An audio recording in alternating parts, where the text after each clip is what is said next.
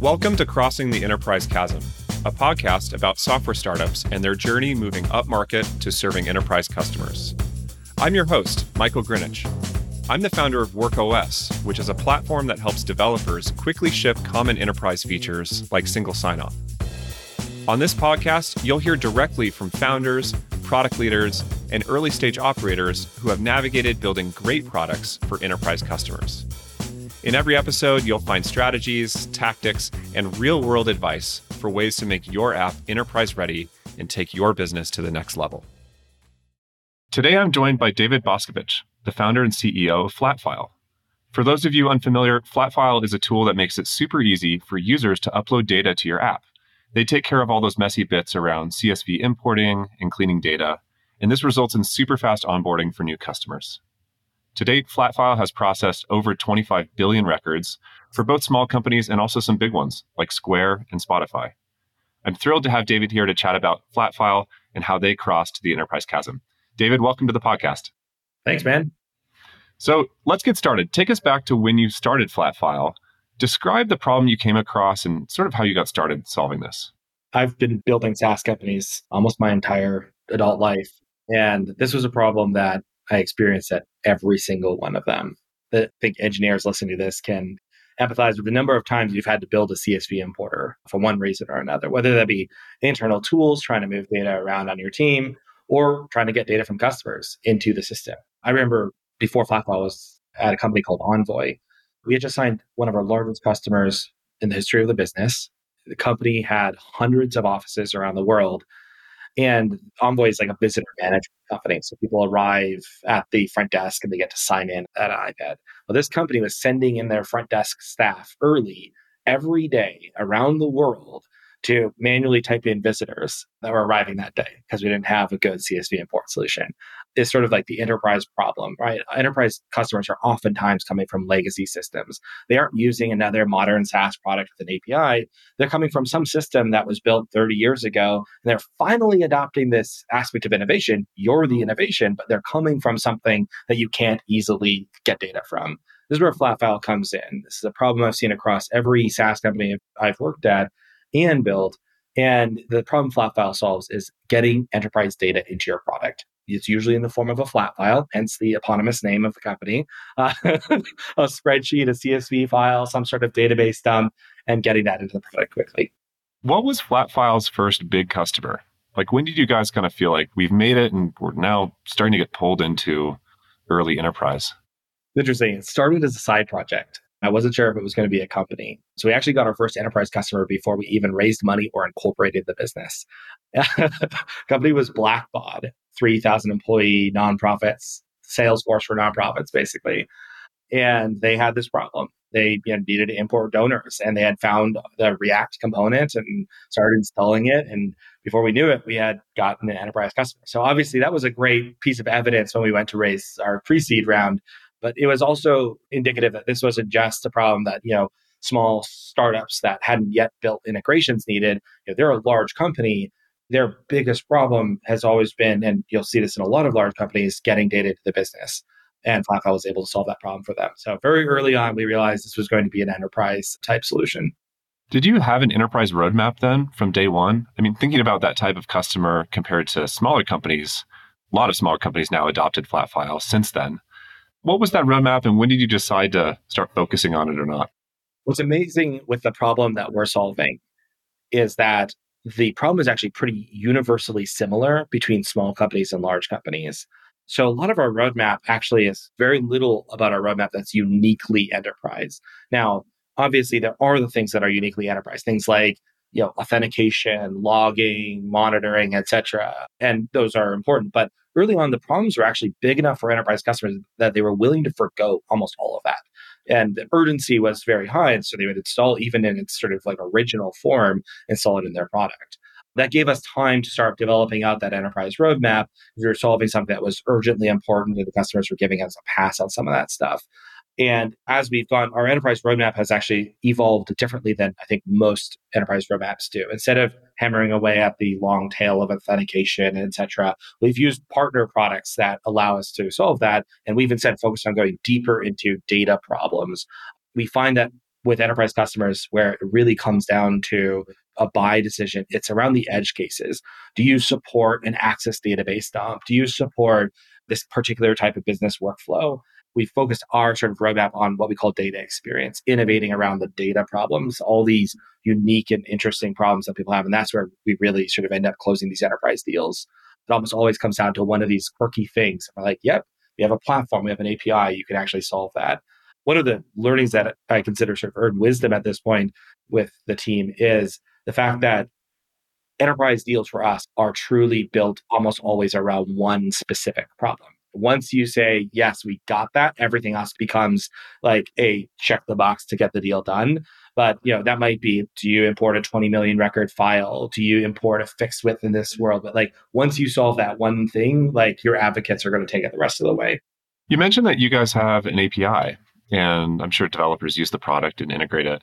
Tell me more about who your main buyer is and if it's not the developer, kind of what's the difference between selling to those developers and non developers? We think very much of developers being the advocate in the process. A, we want developers to be able to use Flatfile in small use cases for free. We don't want to monetize the developer. When we get to monetization, we want to solve the big enterprise problem. So we make it incredibly easy for developers to sign up, get started, and use us in small volume scenarios. As they get to a larger volume environment or a bigger problem, that's oftentimes when the developer is actually advocating internally, sharing it with their VP of engineering or their VP of product and trying to put this on the roadmap. For some of our largest deals, from you know, companies like Sage to companies like CBRE, this all started with an individual like engineer that got it and was like, hey, I think this can be a really good solution for our business problem.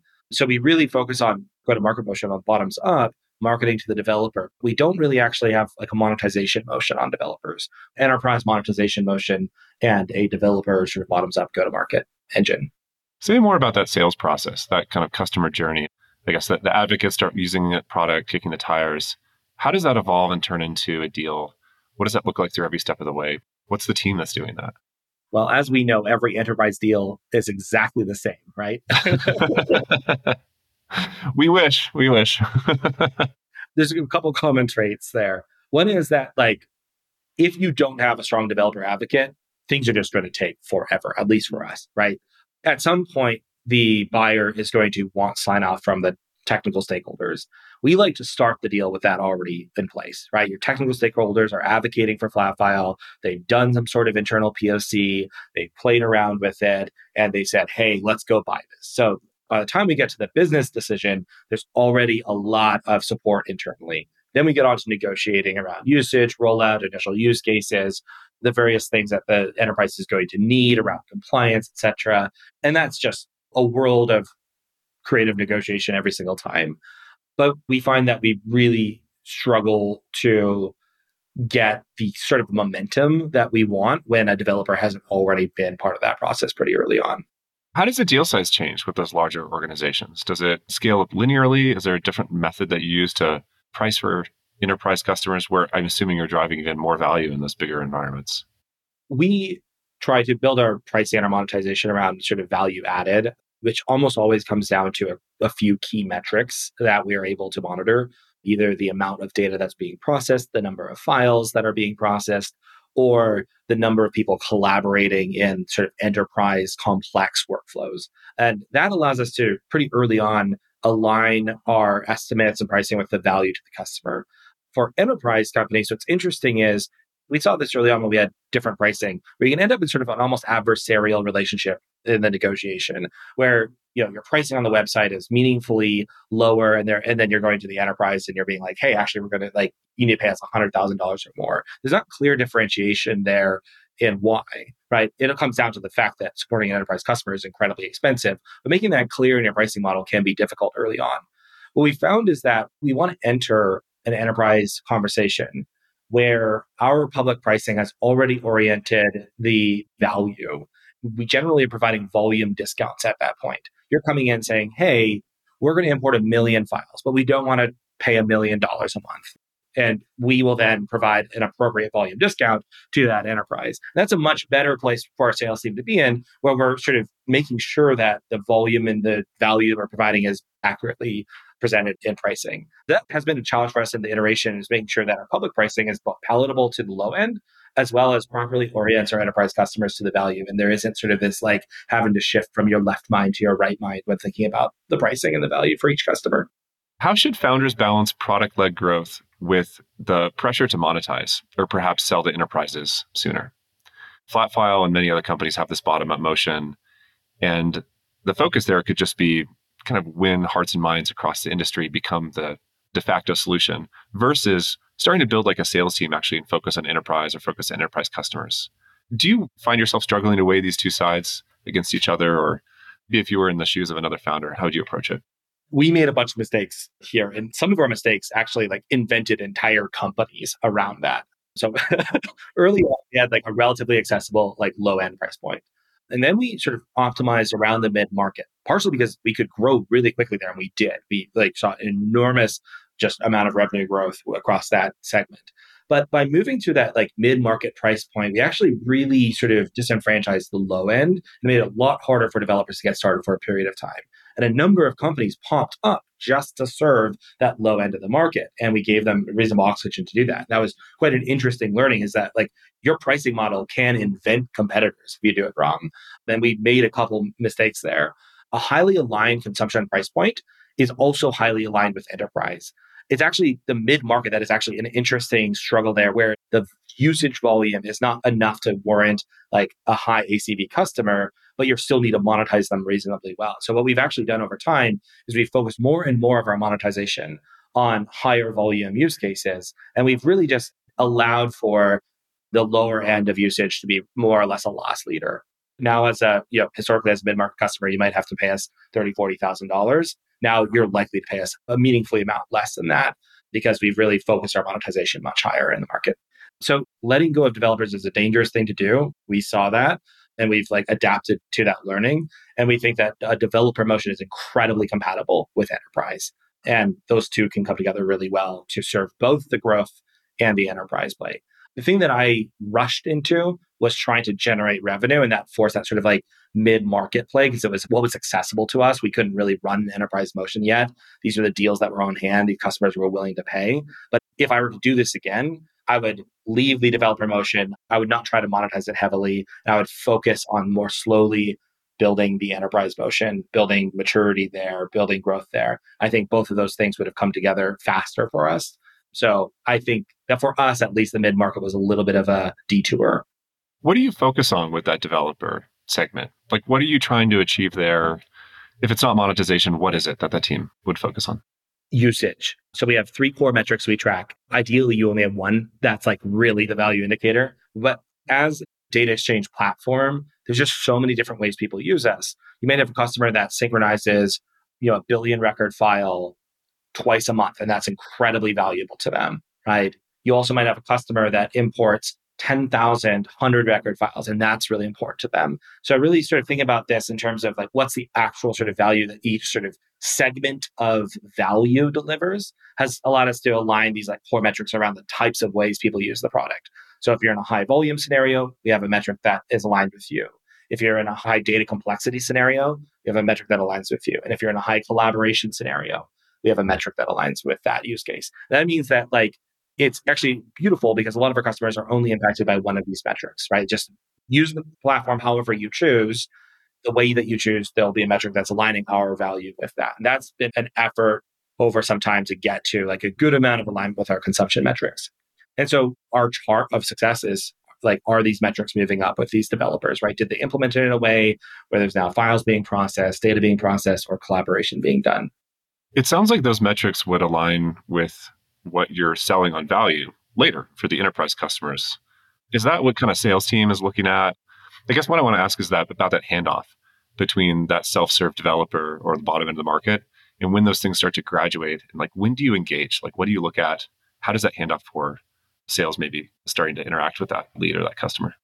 alluding to what I said earlier in this conversation, developers in enterprise deals are oftentimes the advocates, right? They've been tasked with evaluating or figuring out whether a solution is right Or maybe they're the first one to find this and go, oh my God, this could like save us a bunch of time. And there's an opportunity for them to a like present well to their team and show that they're innovating. So they might do like a POC by themselves, or they might like raise it to their managers who are thinking about this or you know the decision makers in the business. We find that in a lot of inbound, that's where the sales deal starts. We start talking three months after an engineer has already begun the conversation effectively, right? By the time someone asks for a demo, gets into a sales process, we can track back usage that's been going on for quite a while. And with a little bit more analytics, we've seen actually people who've been busy in the platform for six months, a year, just playing around with it and eventually get into a sales deal a lot of our sales deals still come to us. Like we have, our outbound motion is relatively nascent. So by the time sort of an enterprise prospect enters the pipeline, oftentimes they've already reached that sort of decision making process, which is why I think the developers are relatively critical people, right? They are hard to sell to, right? If your developer experience, your documentation, and your onboarding process isn't something that they can get through, you've likely lost them sort of before you even had a conversation with them. And we have tried to have conversations with developers. I think everybody who has a developer product does, but developers are very unlikely to hop on a call and talk through their problems with you. They want the docs, they want to read through it, they want to build out a POC. And once they've done that, then they're going to be advocates and excited. So I think those two things have to work together really well. A couple more questions for you before we wrap up. I wanted to go back in time. What do you wish you would have known before starting this journey? You know, what surprised you or what advice would you maybe give to your past self? The biggest learning is that nothing stands in for a good company, right? There were things we did relatively early on to accelerate growth that were incredibly good for the top line of the business, good for fundraising, etc. But at the end of the day, everything has to come back to is the customer getting value? Are they using it as expected? Do they understand it? And it's actually quite easy to generate a lot of revenue without those things being rock solid if you have a good sales team, which we did. But there were times uh, I think where we missed a lot of good signal because we were growing so fast. And that's something that we've actually adjusted on over time, where we've allowed for slower growth in order to learn more from our customers. Where when we don't see usage from a customer, even if they're paying us a lot of money, the type of usage that we want from a customer, even if they're paying us a lot of money, we really go and dig in with them now and try to understand like why, like what happened here. And oftentimes we learn something. They're like, well, we switched to a different use case because this initial use case didn't actually function like we thought. And that starts becoming incredibly instructive to the business because hey if you actually shoehorned us into a different use case maybe we missed something about like the product alignment here and being able to be attentive to that, I think, has been incredibly good for us over the last year, has shifted from necessarily like wild growth to really understanding things. And that's led to much higher value deals customers over time by just slowing down a little bit, listening, watching for these key indicators and really paying attention and like moving a little deeper than the top line growth that I think was rewarded for quite a while in SaaS. Last question for you there's a lot of listeners of this podcast who are founders or maybe product leaders at early stage companies. What advice would you give them about building SaaS and their journey into the enterprise? You know, as they get started selling up market and they're looking at the opportunity in enterprise. Based on your journey, what advice would you share with them? For us, at least, really identifying that key absolute die for pain point early on is like what makes the difference in a win versus a loss. And we have at times not been able to meet that pain point. We've tried to redirect these deals to like the many other pain points that the business has that we can serve right now. And that is a painful journey generally. We've found that focusing on that initial pain point, making sure that we qualify the deal in off of that and or prioritize that feature so we can POC it to them. If that key thing that they're looking for is something that's all for, everything else moves a lot easier. If you end up in a process where you're hammering at 15 different pain points, trying to prove this one because the other one isn't as strong, you're trying to redirect to different use cases, etc., everything just grinds to a halt. And we've had deals run a year long on stuff like that. But if you can get that sort of like key thing, get people excited, get the leaders excited around it, we found that a lot of the like you know traditional things like legal negotiation everything else starts becoming a lot more negotiable if the business is like this key thing is going to be solved for by flatfile I didn't realize how critical it was in changing the behavior of enterprise buyers. Obviously, you want to align with value. Getting that like hero feature changes the buying process a lot. So we focus a lot more on that and we found it meaningfully changes the enterprise buying cycle. Sounds simple, but in practice, I think it's really complicated to do too. Yeah. Unfortunately, this is all the time we have. Thanks so much for joining us on the podcast. Amazing. Thanks for having me.